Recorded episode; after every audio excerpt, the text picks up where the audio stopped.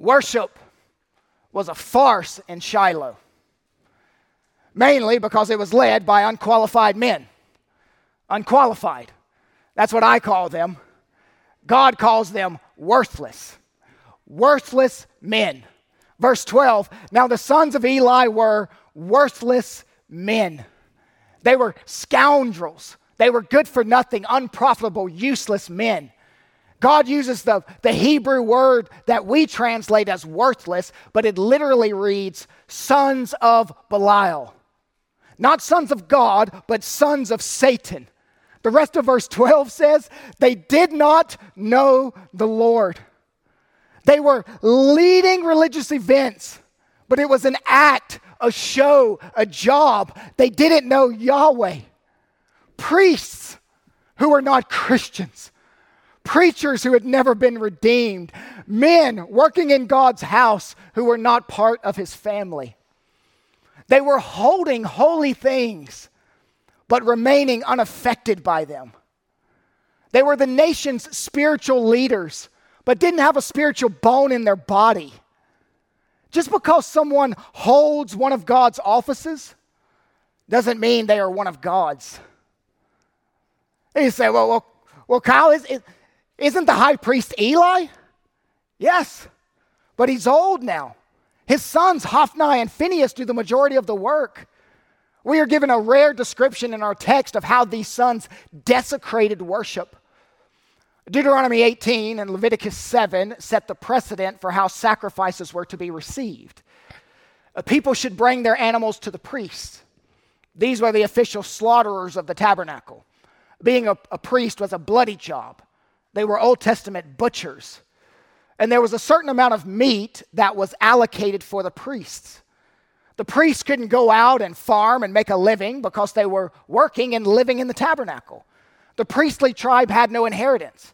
So God implemented a process to care for them. When God's people brought an animal to sacrifice, a certain portion would go to the priests so they could eat. And scholars say that the only meat sacrifice that would have involved the offerer rather than the priest actually cooking the meat would have been the peace offering. R.C. Sproul pointed out that the peace offering was the only sacrifice that the worshipers could eat. And God spelled out the instruction very clearly on how this was to go down. But these priests could not have cared less about God's instructions. They developed their own practice. You find it in verse 13. The custom of the priest with the people was that when any man offered a sacrifice, that could be an ox, a sheep, or a goat. When any man offered a sacrifice, the priest servant would come while the meat was boiling with a three-pronged fork in his hand, and he would thrust it into the pan or kettle or cauldron or pot. All that the fork brought up, the priest would take for himself. This is what they did at Shiloh to all the Israelites who came there. See, the priests were ordinarily entitled to the breast and the right thigh of the sacrifices. But this alternate Shiloh system was unheard of. Archaeologists have discovered these three-pronged forks, these long three-pronged forks in archaeological digs. God had decided what size forks they could use, but they wanted bigger ones. God already gave them portions of meat, but that wasn't enough for them. They needed more. They had become gluttonous, greedy, and guilty of breaking God's instructions. When God filled their plate, they asked for a bigger one. In addition to the breast and the right thigh, they said, I'll also take that juicy roast and that unique heart delicacy. But it even went further than stabbing the juiciest meat. Notice in verse 15, moreover, meaning there was more to their crimes, moreover, before the fat was burned, the priest's servant would come and say to the man who was sacrificing, give meat for the priest to roast, for he will not accept boiled meat from you, but only raw. The narrator even plays out what this was looking like at the tabernacle. A faithful Israelite would bring his family to the yearly festival at Shiloh. He held a massive plate of meat. He would roast the fat first. That was an offering to the Lord. Then he would boil the right thigh and the breast for the priests. Whatever was left over, that's what the family ate. But the priest would come around before the worshipers started roasting, and they would demand roasted meat, not boiled meat. I don't want boiled meat. I'm tired of eating boiled meat. This feeble, old, bearded Israelite who brought his family to worship followed the biblical pattern in Leviticus and Deuteronomy. But the priests were not following any biblical worship patterns in Shiloh. Give me that prized cut. Priest, sir, that belongs to the Lord. I'm supposed to burn that fat piece as an offering. Shut up and give it to me. Sir, that's the prized cut. That's the choicest meat that belongs to God. Their protest was useless, and non-compliance was met with force. What did you say, bearded old man? Nothing, sir. Take what you want. Please don't hurt us. That's what I thought you said. What a fine piece of meat this is. We are eating well tonight, boys. The priests turned into thugs, jacking whatever food they desired. The way they used the threat of violence was almost mafia-like. They even had servants in on pilfering the choicest meat. And the constant cry of the worshipers was, the fat belongs to the Lord. Verse 17. Thus the sin of the young men was very great in the sight of the Lord. For the men treated the offering of the Lord with contempt. You may be thinking, what's the big deal? Murder, I mean, I could see how that's a big deal, but this kind of seems like slipping a little meat off the buffet when you've only ordered the salad bar. Isn't God overreacting here? I mean, later he's going to kill some people because of this? God must have really wanted that juicy roast. He must have been a bit hangry. My husband, nearly kills somebody sometimes when he's angry. Maybe that's what's going on. No. Here's what you need to understand. When Old Testament people sacrificed, they were not feeding God. God didn't eat meat. That's how pagans worship their gods. God's sacrificial system was all about covering sin. He was putting training wheels on his people to show them that the ultimate sacrifice must one day be given to remove their sin. Here's the big deal. This was the way God dealt with sin. They were saying by their actions, we don't care how God deals with sin. They were sinning against God's means of grace. This was more than priestly abuse, giving religion a bad name in Israel. This was an attack on God's holiness, God's redemption, God's salvation, God's sacrifice. We are going to pull out worship principles as we walk through the narrative. Here's worship principle number 1. When the leaders of worship do not have a high view of God, it will lead to desecrating worship. When the leaders of worship do not have a high view of God, it will lead to desecrating worship. When you read the next verse, you might think that the narrator is changing subjects quickly. But what he's doing is artfully alternating between Eli's sons and Elkanah's son. He's showing you a contrast. Here's the pattern. It begins Hophni and Phinehas, and then moves to Samuel. Hophni and Phinehas, Samuel. Hophni and Phinehas, Samuel. They are juxtaposed. You will not get discouraged about Hophni and Phinehas so long as you see little Samuel running around Shiloh. We don't know how old Samuel is currently, but maybe 6 or 8. What's he doing running around Shiloh? Verse 18. Samuel was ministering before the Lord. They didn't have little playground sets at Shiloh. Children, serve the Lord in your youth. Samuel did this by helping some of the big people at the tabernacle do jobs. Verse 18 continues, Samuel was ministering before the Lord, a boy clothed with a linen ephod. God always has his remnant, his faithful followers. In the midst of the farce, there is hope. In the midst of the farce, there is Samuel. Samuel is unsullied by Hophni and Phinehas' sinful influence. He was functioning like a JV priest. Hophni and Phinehas, they were varsity. Samuel, JV. He's wearing a distinctly priestly garment, a linen ephod. His youthful opportunity to wear garments of privilege and positions are reminiscent of both Joseph in Genesis 37 and later David in 1 Samuel 17. When I was 6 years old, I would go on a work site with my dad. He had his crew. I would put on a tool belt and knee pads just like him.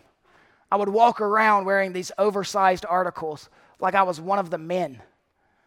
Samuel is there wearing what his spiritual father Eli wears, a linen ephod. And Eli loved Samuel. He even calls him son later in the text. Verse 19, and his mother used to make for him a little robe and take it to him each year when she went up with her husband to offer the yearly sacrifice. Church, you may remember last week, Hannah gave her 3-year-old child to the service of the tabernacle.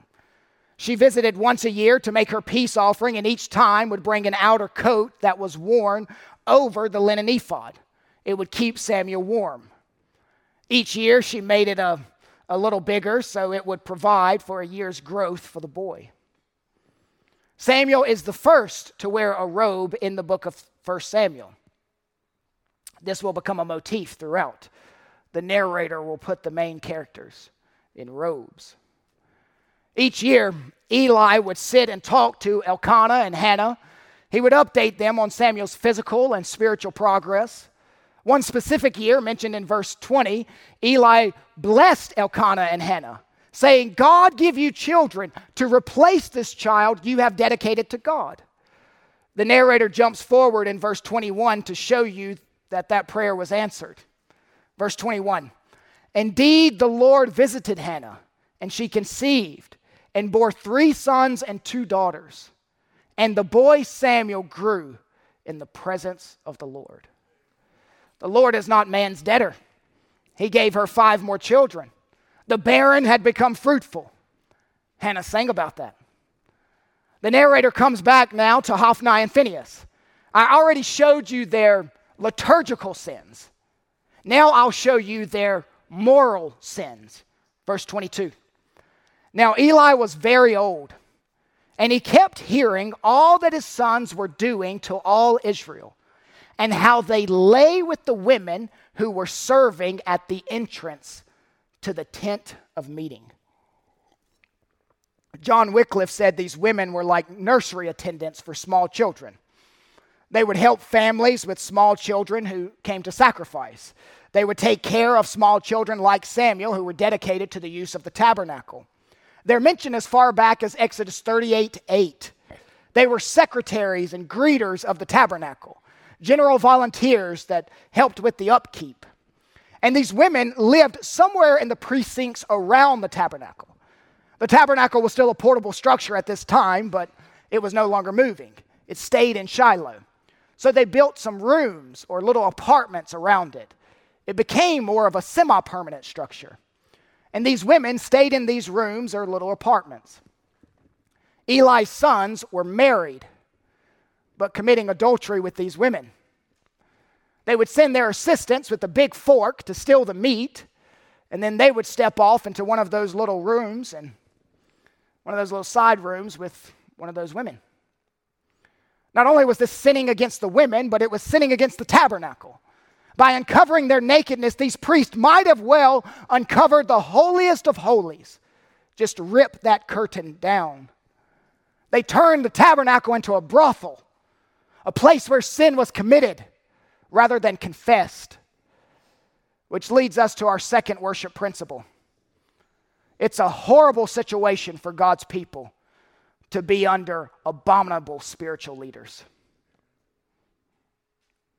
you may suffer under degenerate pastors.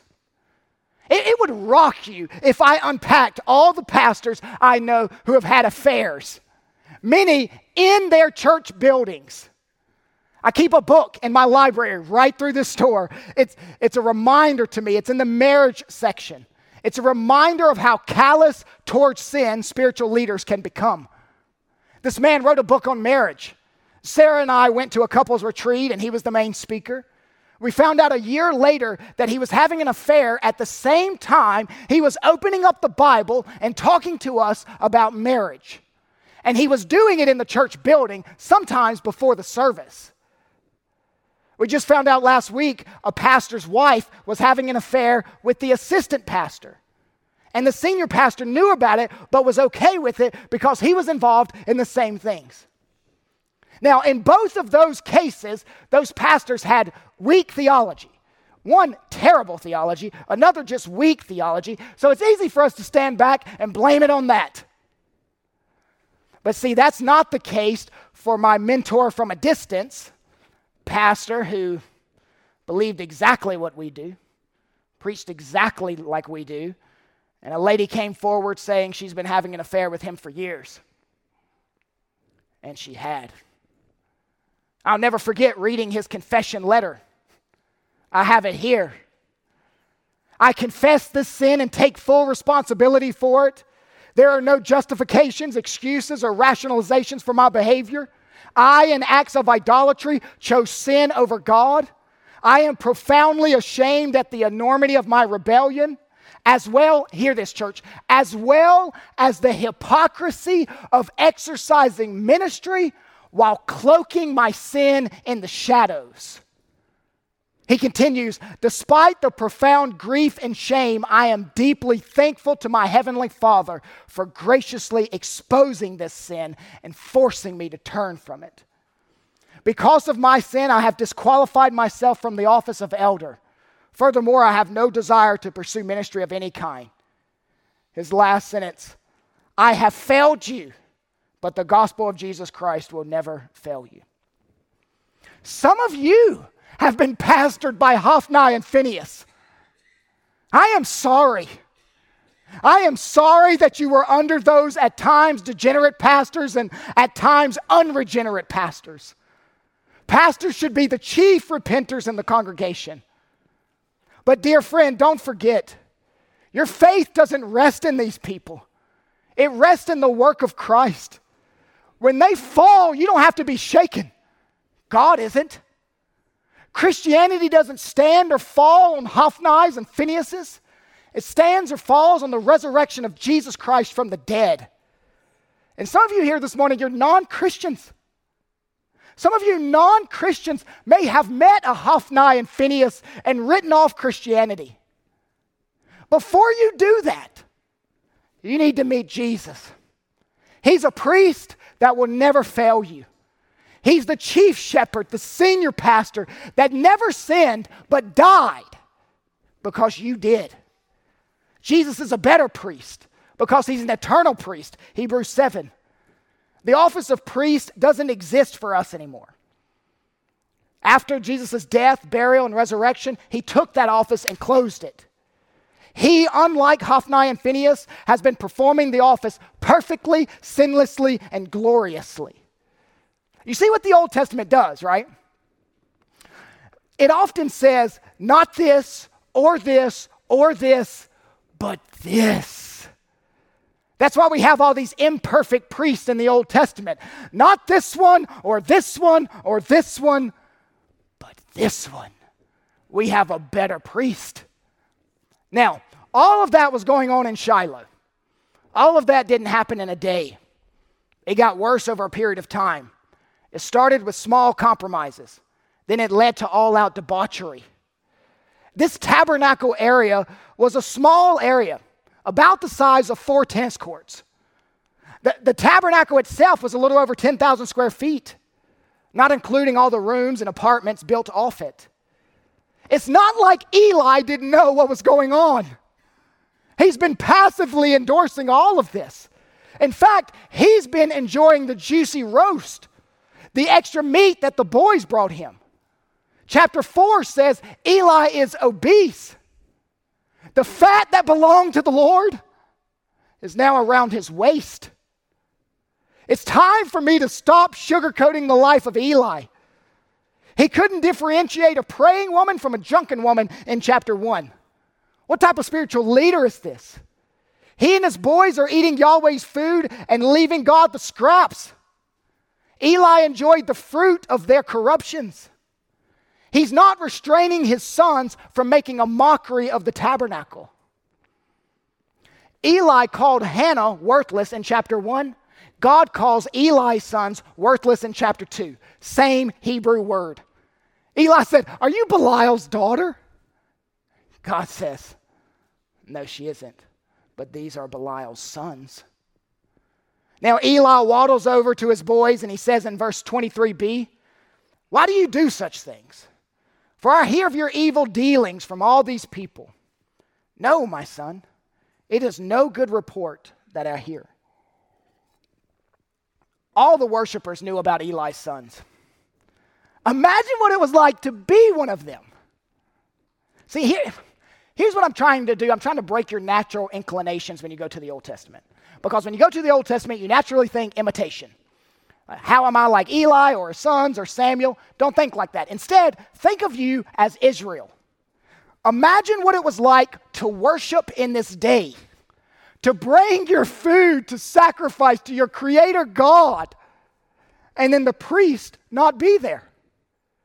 He would come late, and you would see him come out of a side room zipping his pants up, and then going through the religious motions with your sacrifice. What would that do to you? Would you think, where is the purity in worship? What type of God will allow his mouthpieces to do these things? Godly people spoke to Eli about his sons. "Put a stop to it, Eli. This is God's house. This has gone on long enough. Put your fat foot down." Eli had the authority to remove his sons from office. But he knew if he did, they would become beggars and homeless. They wouldn't have a job. And he loved his son's job security more than he loved purity and worship. I've seen pastors cover up for their sons in the ministry. If I told you stories, it would be so unbelievable you would get chills. A son on a church staff addicted to pain pills, and the pastor covers it up. A son who is a pastor has an affair with someone in his church, and his influential father pastor moves him to another state to pastor another church. For Eli, blood was thicker than fidelity to God's word. Eli gives his boys a mild rebuke, but he is not willing to take the steps necessary to restrain them. I'm not denying there's a tiny rebuke, but there is no action. He didn't hesitate to give Hannah a strong rebuke in chapter 1, but he struggles to give even a minuscule rebuke here. Eli, to tolerate sin and not to deal with it severely is to participate in that sin. It's gutless compassion that never wants to offend anyone. You are not helping them by ignoring their sin. Verse 25b, "But they would not listen to the voice of their father." Surprise, surprise. Eli devoted as much discipline to his boys as he did to his diet. Zero. This insubordination went all the way back to their youth, which helps us to arrive at our third worship principle. The fall of leaders in the church is not always a tragedy. It may well be a sign of God's work to renew his people. The fall of leaders in the church is not always a tragedy. It may well be a sign of God's work to renew his people.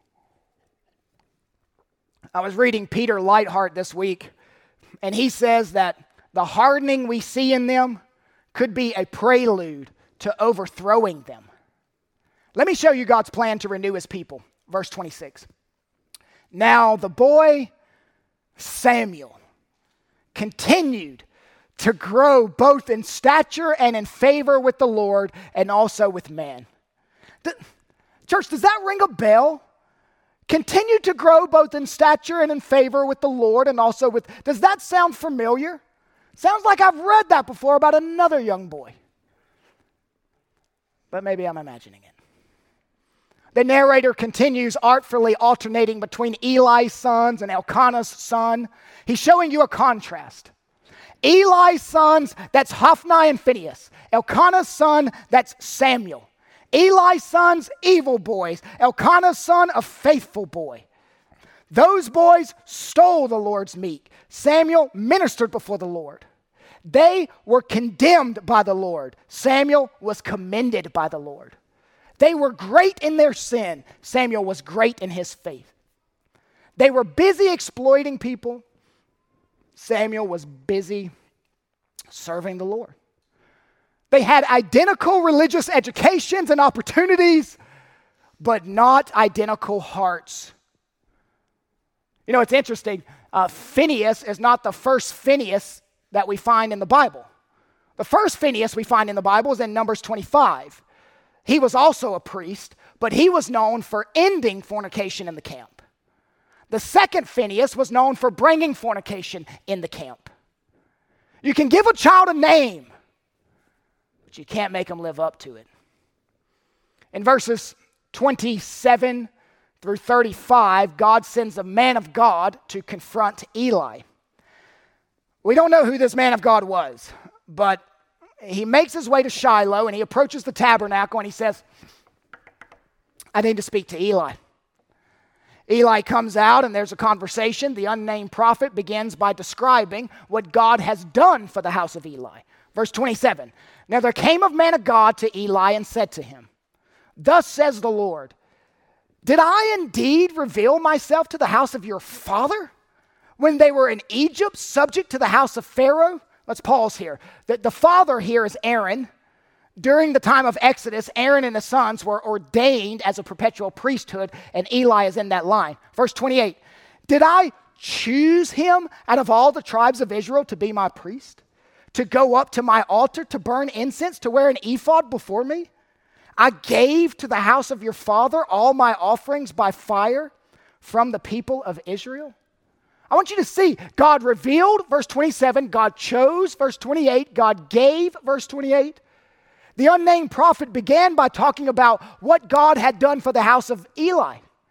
And now he's going to shift and move to what Eli had done to the house of God.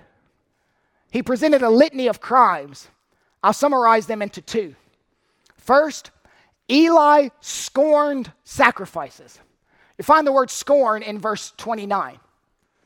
The word scorn is literally the word kick. Eli, you kicked my sacrifices. You didn't value grace. You didn't cling to mercy. The first crime, Eli scorned sacrifices. He kicked them.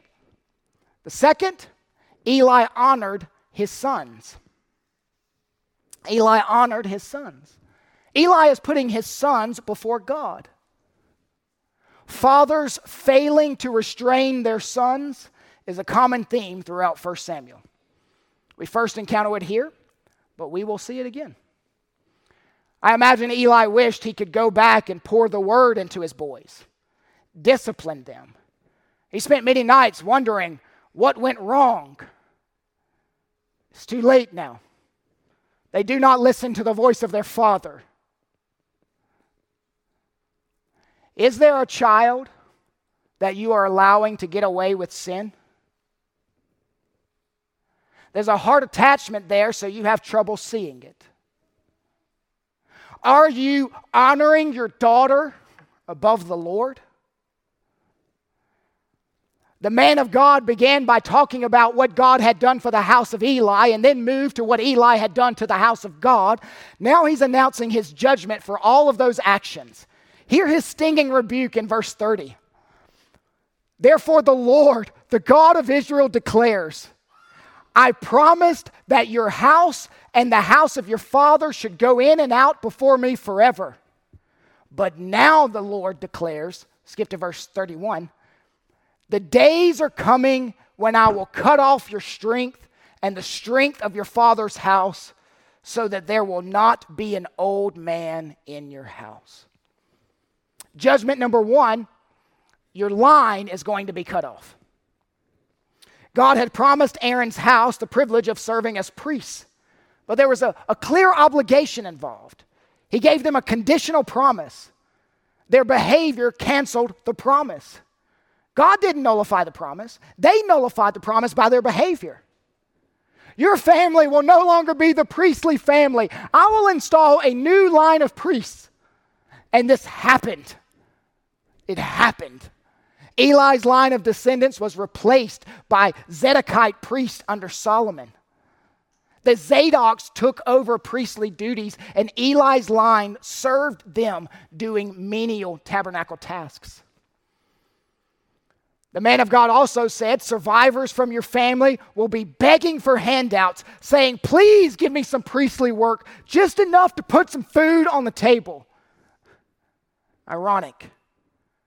They stole the meat of God and now will be reduced to begging for meat.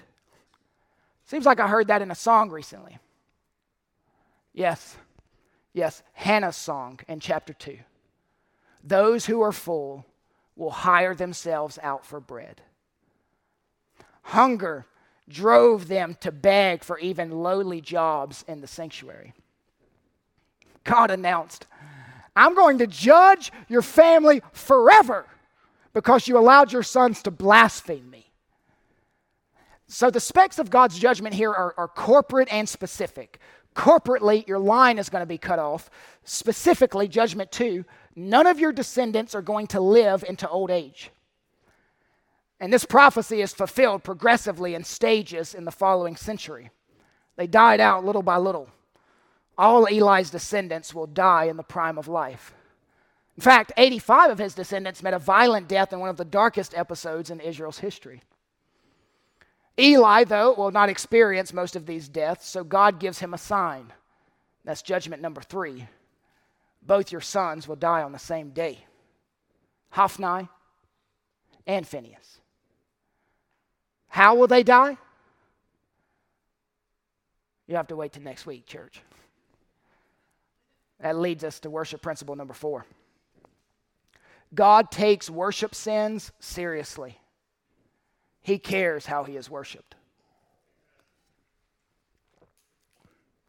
Now, all of the stealing, all of the adultery, all of the bullying, all of that is still going on. Judgment has been pronounced, but judgment has not yet been levied.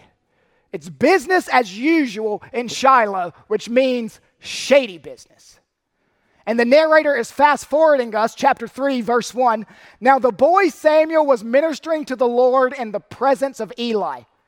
Then we have the statement that gives us the spiritual temperature of the day. And the word of the Lord was rare in those days. There was no frequent vision.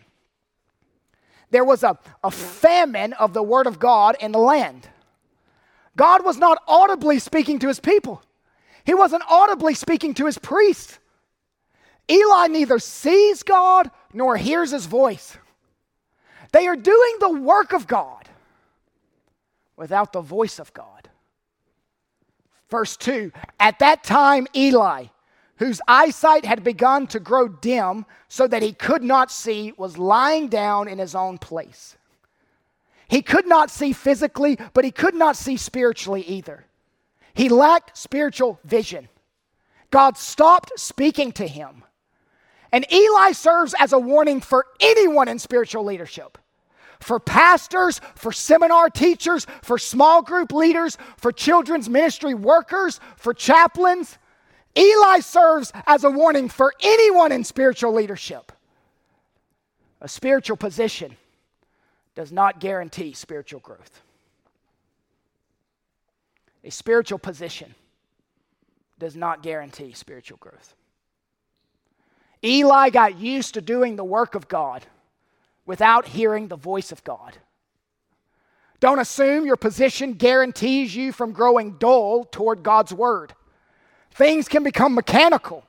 You can develop a spiritual casualness regarding holy things. There is a form, but it's lacking substance. You're just going through the motions. In fact, Arnold, the commentator, not the Schwarzenegger, Arnold said, there is something about throwing someone into the everyday affairs of the church, into the routine of doing church work that is defective. It soothes our conscience and makes us feel we are in the right state of mind spiritually. Verse 3, the lamp of God had not yet gone out, and Samuel was lying down in the temple of the Lord. According to Josephus, Samuel is now 12 years old. The tabernacle had no electricity, so a 7-branch golden candlestick burned throughout the night.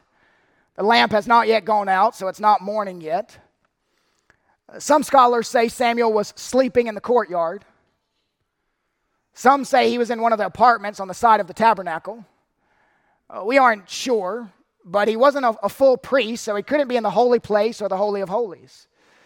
He was likely sleeping in the tabernacle precincts, not the tabernacle proper. Samuel is awakened when someone calls his name. He thought it was Eli. He ran to Eli, and Eli, all groggy and sleepy, said, "I didn't call you. Go back to bed." Samuel runs to his master as one who is eager to carry out his wishes. Same thing.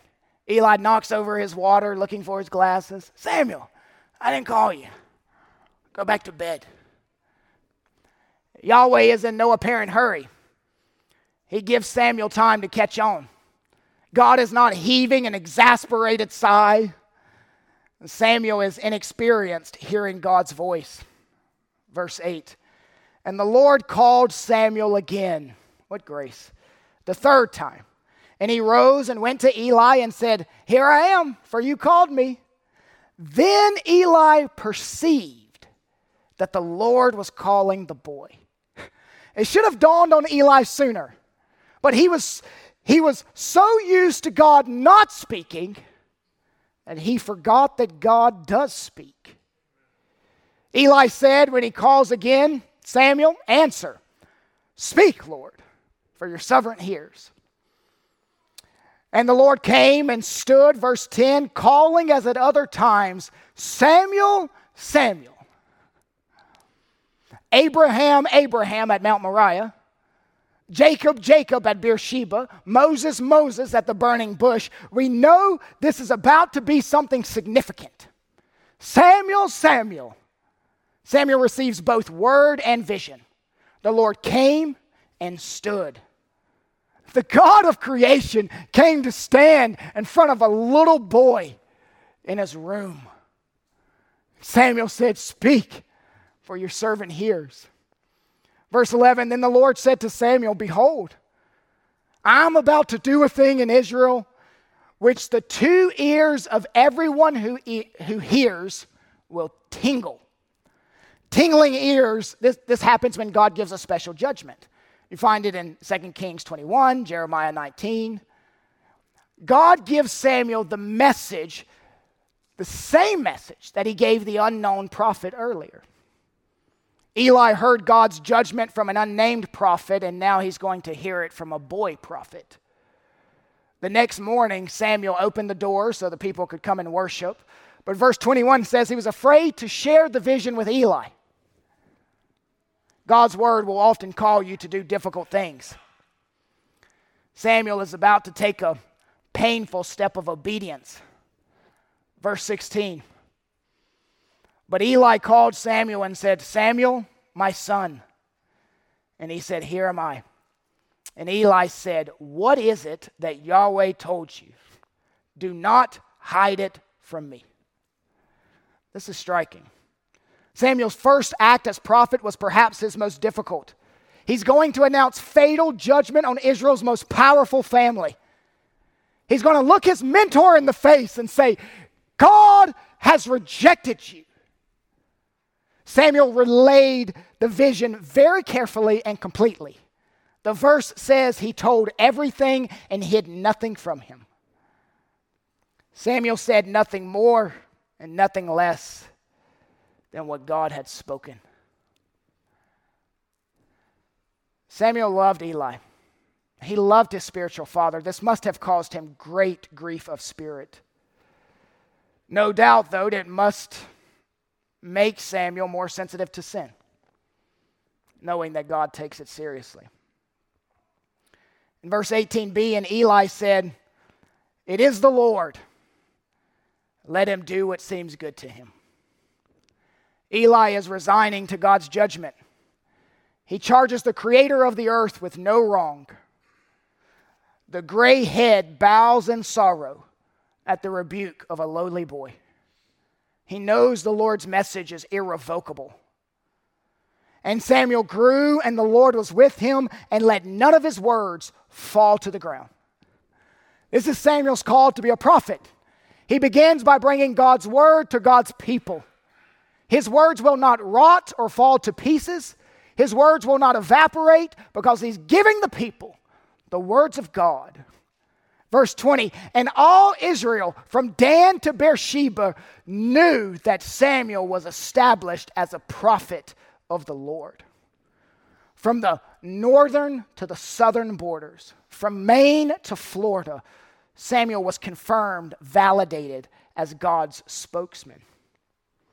Samuel was once totally dependent on Eli, but now he has surpassed Eli. The roles have reversed. The word of God was rare, verse 1. The word of God comes, verse 20. God brought his word back to his people. It is a sign of God's grace when his word has free reign among his people. God filled the void of spiritual leadership in Israel.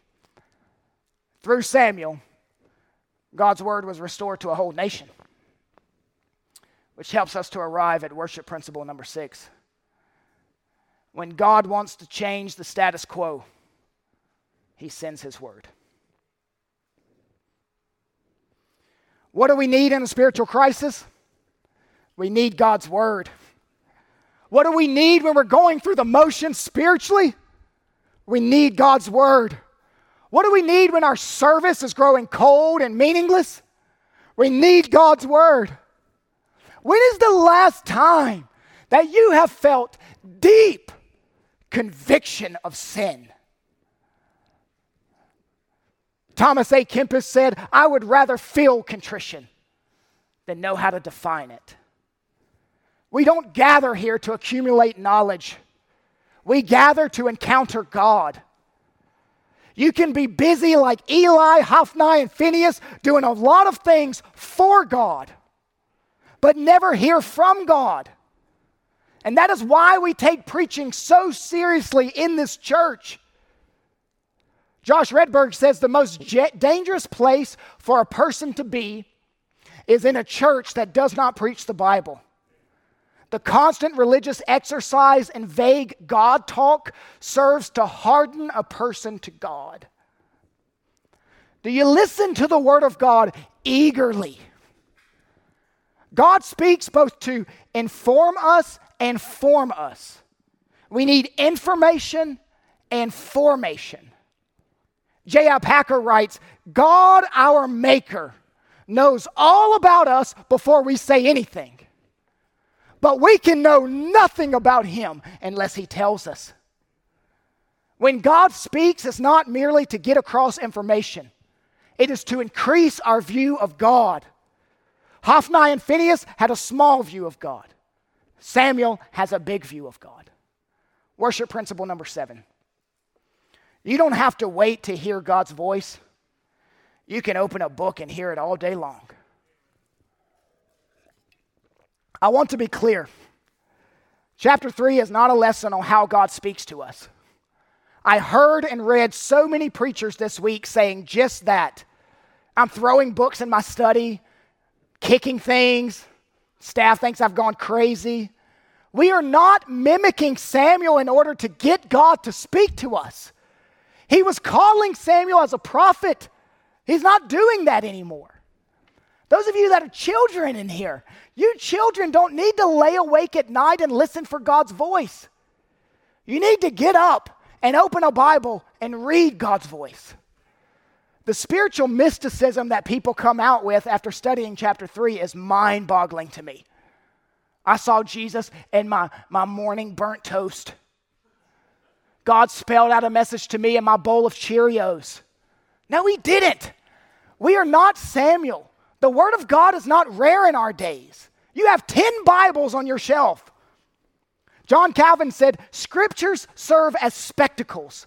As we look through spectacles, we see the world aright." Why is it so hard for me to read the Bible? Why is it so hard for me to listen to the Bible exposited? Well, after Adam and Eve sinned, God's voice became a source of anxiety and fear. Sin causes us to fear God's voice rather than love God's voice. God still speaks. One pastor suggested an excellent exercise. He said, grab a piece of paper, write personal, home, and church at the top. In each column, list ways you are listening to God's word. Personal, home, church. Hophni and Phinehas were scorning, literally kicking the sacrifice. Well, it's a good thing God sent his word to stop it, because that would never happen again. Or would it? 3,000 years later, there was another piece of bloodied meat, and he was kicked, punched, and spit upon. Jesus Christ came to earth to be the final sacrifice, to be kicked by men. That's why we don't give sacrifices anymore. That's why we don't celebrate these Shiloh festivals anymore, because Jesus fulfilled all that. What previous kicked sacrifices could not do, this kicked sacrifice did. His sacrifice paid the penalty for sin. Dear non-Christians, when you reject Jesus Christ as Lord and refuse to repent, you kick him. Don't kick him. Kiss him. Don't kick the Son. Kiss the Son. Don't kick the sacrifice. Rest in the final sacrifice. Church family, I was going through this text this week, and one of my fears was, I don't want us to become Pharisees. I don't want us to leave saying, I'm so glad I'm not Hophni and Phinehas. I would never do that. I only and always offer acceptable worship to God. Dear deceived friend, your behavior doesn't make your sacrifice acceptable to God. All of your worship must be washed in the blood of Christ. Even your best is mere filthy rags. Only one, and it's none of us, only one has not done what Hophni and Phinehas did. Only one has not kicked the sacrifice. Only one. And that's the one who became the sacrifice. And it's in his work, and his work alone, that we rest. Thank you for listening to this resource of Faith Family Church. We gather on Sundays at 495 Hugh Hunter Road in Oak Grove, Kentucky, and are a short drive from Fort Campbell and Hopkinsville, Kentucky, as well as Clarksville, Tennessee. For more information, visit our website, myfaithfamilychurch.com.